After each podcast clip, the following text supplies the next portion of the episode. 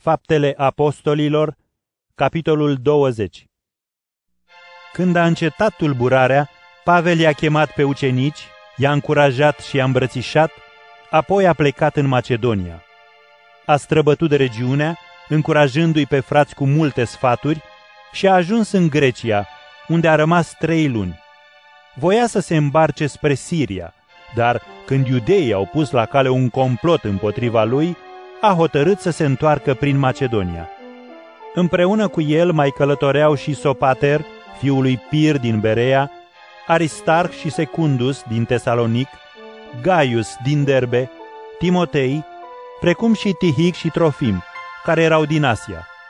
Aceștia au mers înaintea noastră și ne-au așteptat la Troas. După zilele sărbătorii azimelor, ne-am îmbarcat din Filipii și am mers la ei, la Troas, cale de cinci zile și am rămas acolo alte șapte zile. În prima zi a săptămânii eram adunat să frângem pâinea și Pavel, care trebuia să plece a doua zi, vorbea cu ucenicii, iar cuvântarea lui s-a prelungit până la miezul nopții.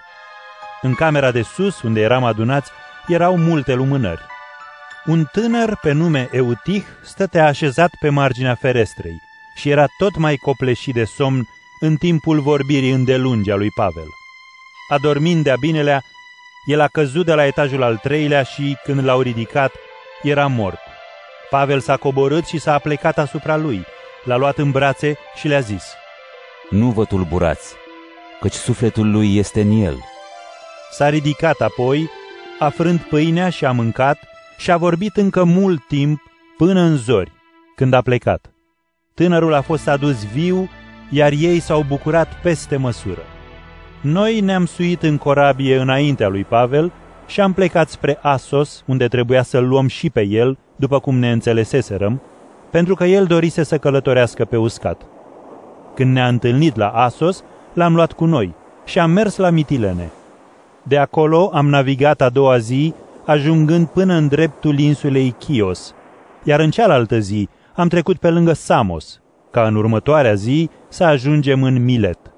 Pavel era hotărât să continue călătoria fără să ne oprim la Efes, ca să nu întârzie prin Asia, pentru că se grăbea să fie în Ierusalim, dacă se poate, de ziua cincizecimii. Astfel, din Milet a trimis la Efes ca să-i cheme pe prezbiterii bisericii. Când au sosit, el le-a zis, Știți cum m-am purtat cu voi în tot timpul acesta, din prima zi când am ajuns în Asia până acum. Am slujit Domnului cu toată smerenia, cu multe lacrimi și prin multe încercări în care am ajuns datorită uneltirilor iudeilor. Nu am lăsat deoparte nimic din ceea ce vă era de folos, nici în vestire, nici în învățătură, atât în public cât și în casele voastre, ce am mărturisit și iudeilor și grecilor pocăința față de Dumnezeu și credința în Domnul nostru Isus. Iată că, acum, sunt călăuzit de Duhul Sfânt să merg la Ierusalim, fără să știu ce mi se va întâmpla acolo, decât că, așa cum Duhul Sfânt îmi mărturisește prin cetăți, știu că mă așteaptă lanțuri și necazuri. Dar nu mă gândesc deloc la viața mea, nici la prețul ei, ci cum să-mi închei drumul și slujirea pe care le-am primit de la Domnul Isus ca să mărturisesc Evanghelia Harului lui Dumnezeu. Și acum, iată, știu că nu mă veți mai vedea, voi toți cei printre care am trăit vestind împărăția lui Dumnezeu. De aceea vă declar astăzi că sunt curat de sângele tuturor. Nu am lăsat nimic deoparte, ci v-am vestit toată voia lui Dumnezeu. Fiți atenți la voi înșivă și la toată turma peste care v-a așezat Duhul Sfânt păzitori, ca să păstoriți biserica lui Dumnezeu pe care și-a câștigat-o cu însuși sângele său.